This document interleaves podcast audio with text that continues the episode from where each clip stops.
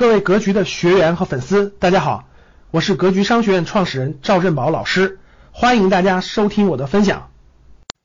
牛市的典型特征的第二点是什么？开户人数不断增加，就是这个过去没有，过去不是股民，过去没有开过证券账户啊，现在去现在去开户了，就开户的人数不断的增加，大量的新股民开始入市，钱从哪来呢？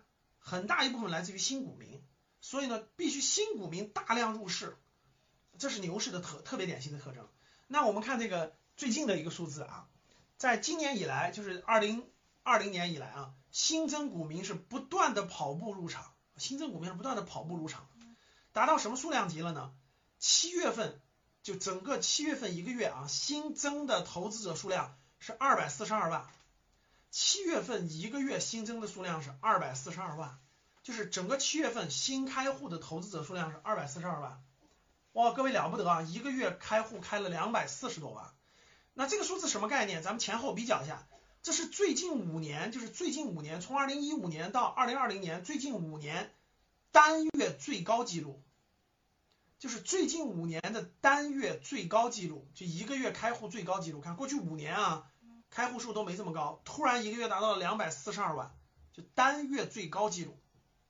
是七月份，就整个七月份啊，开户数量二百四十二万，五年来的单月最高，五年来单月最高。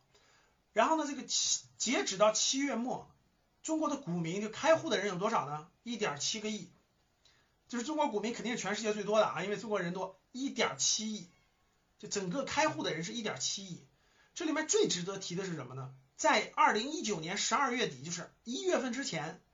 中国的股民是一点六亿，就一点六亿，就是在就在这过去的七个月当中，增加了一千零四十一万人开户的人，啊，就在过往的这个这个七个月的时间，增加了一千零四十一万，就七月份一个月增加两百四十多万，然后一到七月份增加了一千零四十一万，啊，这一千多万人啊，这一千多万人就咔嚓开户了，这一千多万人可以叫做新韭菜，大部分都是新韭菜，九零后。啊，八零后、九零后、九零后，这基本上都是新韭菜。然后呢，也有一些以前呃没开户的人啊，也有一些七零后、八零后。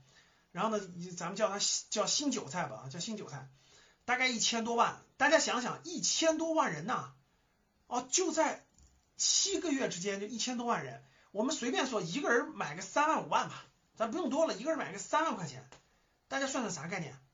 一千多万人，一个人买三万。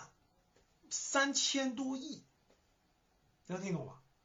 一千多万新股民，就上半年就截止到七月份啊，八月份估计又是两百多万，一千多万新股民，一个人投三万块钱，咱平均投三万块钱，这就是三千亿，三千亿资金进了股市，在里面颠倒腾挪，上下翻飞，这里面有太多机会了。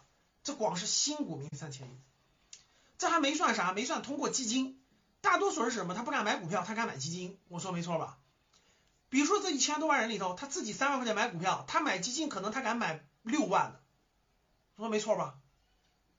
他买六万买基金，然后呢，他买了基金以后，基金经理拿着他的钱去炒那些公司去，去买那些贵的公司去。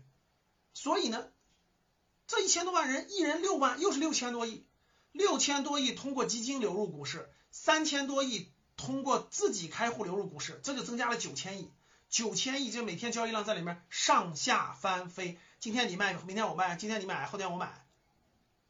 大家懂啥意思了吗？所以新股民进来了，资金量多了吗？资金量多了以后，牛市不就在里面折腾吗？钱在里面折腾，那不就牛市吗？啊，所以呢，你看这个开户人数增加与否，看这个数据就行了。如果还有一个比较直观的调查方式，就是。你看一下你们家住的社区周边有没有那个证券营证券营业厅，就证券公司或证券营业厅，然后你去找那个证券营业厅和证券公司，没事干，你去看一下里面的人是不是多起来了。在熊市的时候，里面是没人的，证券营业厅没人的，门口的老头老太太没人的，呃，基本上可以门可罗雀。但是现在你去看看，就知道了，你就发现，呃，人很多，因为很多老头老头老太太不会用手机，不会用电脑买卖股票，他会去营业证券营业厅，他每天骑个自行车就跑到证券营业厅里去盯盘。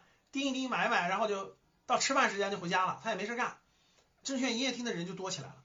你就问你身边你爸妈、你亲戚朋友是不是这样的啊？去大家去做个调研啊，一直播的朋友们去做个调研啊，然后就就知道了。所以这是牛市典型特征的第二点，就是开户人数是不是大量增加，新股民是不是大量入市，这点完全符合吧？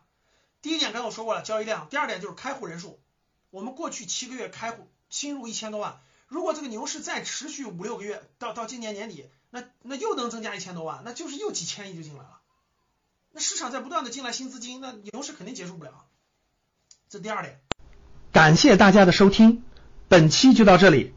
想互动交流学习，请加微信三幺幺七五幺五八二九三幺幺七五幺五八二九，欢迎大家订阅收藏，咱们下期再见。